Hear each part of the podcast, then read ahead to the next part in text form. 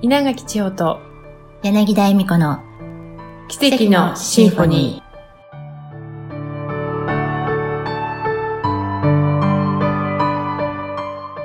おはようございます。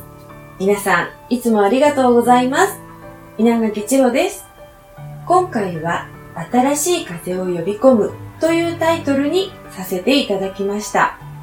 お聞きくださっている方の中には、ここに来て、今まで使っていた思考や価値観、これがベストだと思って選んでいたことや決めたやり方がもう違ってきているという体験をなさっている方もいらっしゃるかもしれませんね。そして今はまだ実感がない方でも目指す方向性や理想もこれまでとは違ってくるかもしれません。そんな時は古いものにしがみついている場合ではない。自らをもっと自由にして軽やかに生きるチャンスがやってきているなぁと大胆により輝ける方向性に変更していく。そんな許可をしていきませんか？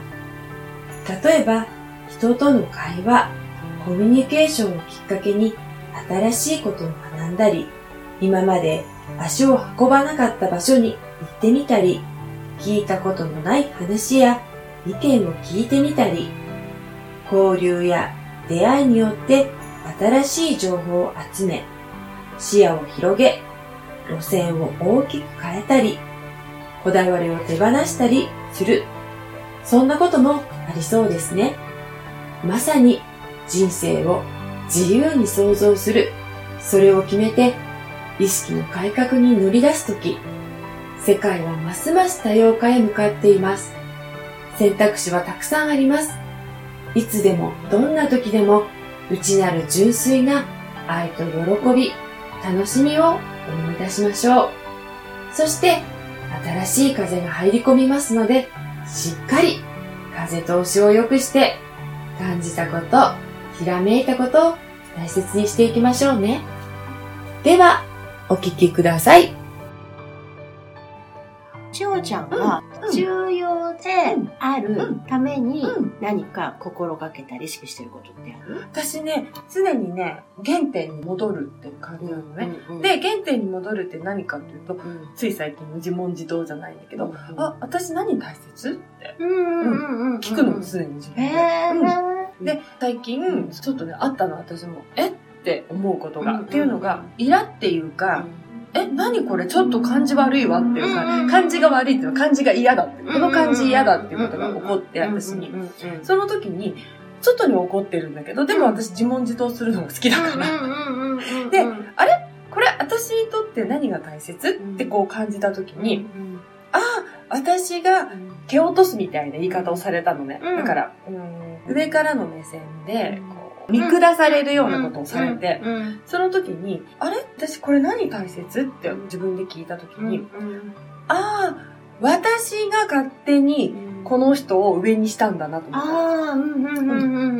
た。私は、例えば子供とか、年上の人とか、お金があるとか、うん。そういう人と関わった時にね、自分は平等の意識。常にね。なんでみんな同じ神の子だから、スタートはね。そこの意識っていうのを持ってて、人を見下すっていうふうに思っていないと。ね、そういう認識はなかったんだけれども、人に見下されることによって、私が勝手に今度はその人を上にしたんだなと思ったの。そこにちょっと、常にね、なんか、だから自問自答するっていうことをしてるんだよね。うん。あれ？っていう時にね。うんうん。だから、あ、何かこれをこう行動を起こすって言った時に、あ、これどうしたいの？とか、うん。自分にこう問い合わせるっていうのがね、やっぱり常にあるのかな。うん。何に対しても。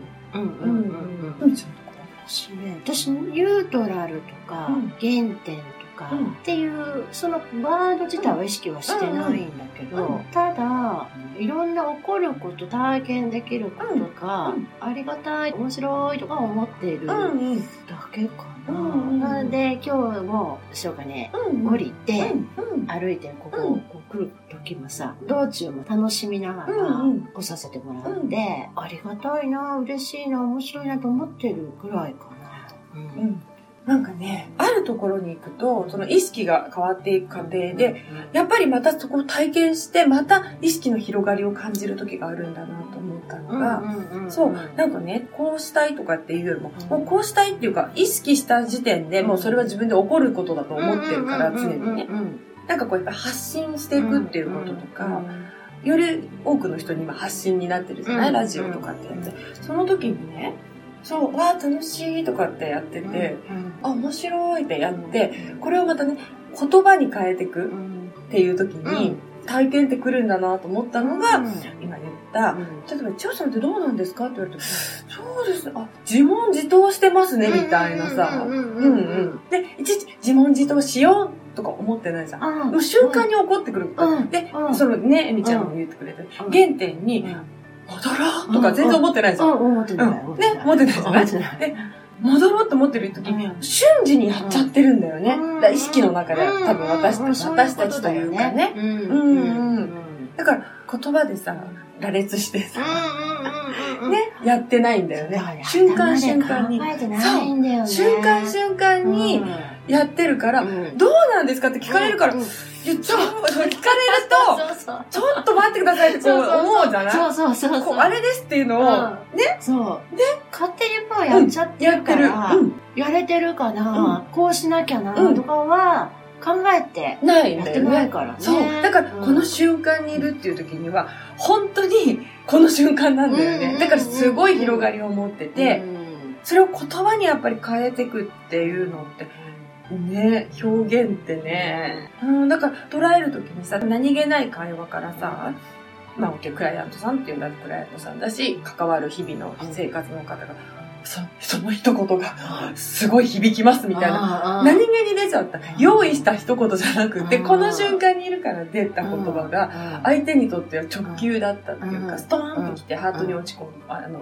ね、来るっていうさ、そういうことが起こったりとか、あるんだろうね。私今ね、うん、聞かせてもらいながらふっと思ったんだけど、昨日セッションしてた時にね、その彼の家にちっちゃなお人形さんっていうか、ものがいろいろ置いてあるのが見えて、そのお人形さんたちが無機質なのね。だからそれこそもうエネルギーがないような状態になってるのが見えて、いてくれてありがとうねって言って、頭でも撫でてあげて、ですれば、命を持つ、エネルギーを持つようなイメージがそうそう、そこにね。そうそうそうそうそう。そう。トイストーリーがさ、夜中にさ、おもちゃたちが、そうそうそう、まるでそんな風に。でも今は、そのいろんな小さな人形さんたち、置物さんたちに意識を向けてないから、それがね、エネルギーを持っていなくて、でも無機質になってる。でも、それらに本当に声をかけてあげたり、撫でてあげたり、何かすると、ふっとエネルギーが命を持って活性化するような、そんなイメージがね、湧いてね、昨日そんな話をしてたの。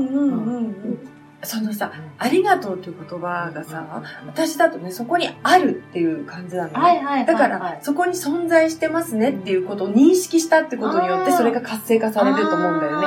そういう意味では、認識したからエネルギーが生まれる、そこに。うん。ね。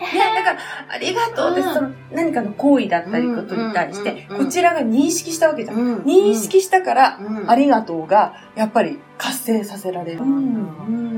だからその、ありがとうっていう時に私はその在理の方をあえて使ってるんですね。で子供の時に、ありがとうはね、あの、遊具、ね、ある、ないの、あると硬い。で書いてありがとうだよってことを教えてもらったんだけど、それしっくり来なかったの。普段難しいことがあるから、普段ありえないことがあるから、ありがたいっていう感じだったんだけど、それいまいちしっくり来なくて、うん、私はそこにあるっていう、ただあるという認識をしたから動き出すっていう感じでね。ただあって、実は実は、究極言ったらそこには何もないのかもしれないの。実は。だからもしかしたらエネルギーはないって言われると、ある視点ではそういう視点として捉えるかもしれないし、そこに認識、やっぱり意識というか認識、認めるじゃん、こっち。だって、過ぎちゃうけどね。だからなんかさ、今度さ、あみちゃんさ、お茶会っていう形のこう意見を聞くっていう手前に、こうやって二人で喋ってるのを、公開奇跡のシンフォニーやる。ああ、いいかもね。で、まず聞かないの。こっちだけでこんなんだよ、みたいな。いつもお茶しながらこんな感じなんだよ、みたいのを見てもらう。いいね。それでまあちょっと質問形式っていうのは、例えば、えみちゃんだったらどう感じますか？とか、千代さんだったらそれはどう捉えてます？とかっていうのを質問形式にしてもらって、私だったらこんな感じですけど、だからこうしてくださいじゃなくて、こんな感じですみたいなのもちょっとありかな。そう。で、あの、例えばさ、ね、この間みたいなこんな一人ずつ喋ってもらってっていうのも、あれはお茶会形式にしちゃって、そういうのもあるじゃないいいね。ラジオで流すなら、もうじゃ公開収録にな。る。ね。ね。そうそうそうそう。こちらに来てくださってて、で、途中から、じゃちょっとご質問をとかって受けたりとかして、その時にね、ちょっとゲームやろうかなって思ったの。がね、あのね、例えばね、連想ゲームって言うんだけど、難しくないの。例えば、幸せって言った時に、幸せの概念でいいの。例えば、なんとかさんって言って、その人が幸せってふわふわするって言ったら、そのふわふわに思うことを次の人に言ってもらうのね。で、いや、ふわふわなんかぼーっとみたいなことするじゃない？それ、ぼーってどう思う？みたいな。だからその人にあるものを出してもらうと、みんな、え、違うんだってなるじゃん。そうだね。で、あの、幸せの定義を喋るんじゃなくて、この日から始まった次の次の次、何でもいいの。そっから連想させていくことを言うと、へっへっへっへって考え、瞬時にかもう7秒も考えないの。もう1秒ないの。何でもいいの。合ってる間違ってるないから。っていうのを、もうとにかく自分から出してみるっていうことをやってみて、さ、え、え、え、みたいな。だって自分にないこととか出てくるかもしれないじゃん。うん。で、それが本当いい悪いがなく、間違ってるもないから、そういうちょっとさ、参加型の、ね、収録は収録でやって、ちょっとゲームみたいなのも面白いかなと思って。自分の中で、私こんなこと言ってるんだっていう、ね、っていうのもあるし、発見がね、発見もあるし、人の聞いて、例えば自然って言った時に、あ空気が綺麗って、空気が綺麗っていうのは、うちの家っていう人もいるかもしれないじゃん。あそうね。で、田舎っていう人もいるかもしれないじゃん。で、田舎って想像した時に、え、暗いっていう感じにする人もいてないし、面白いから、その人から出てくる何かっていうのもちょっと。面白い。ね、うん。いかに自分が、そうそうそう。ね、すごい狭い枠の中でしか物事捉えてなかったか、あ、そんなこともあるんだ、あんなこともあるんだっていう。広がりになるじゃない？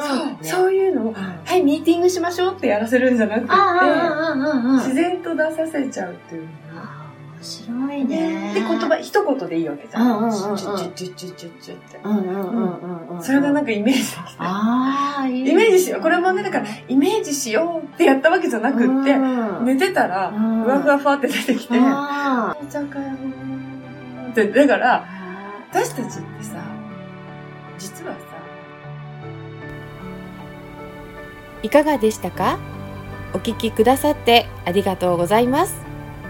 今日というかけがえのない一日をオージャスを輝かせ自分らしい人生をお過ごしくださいね。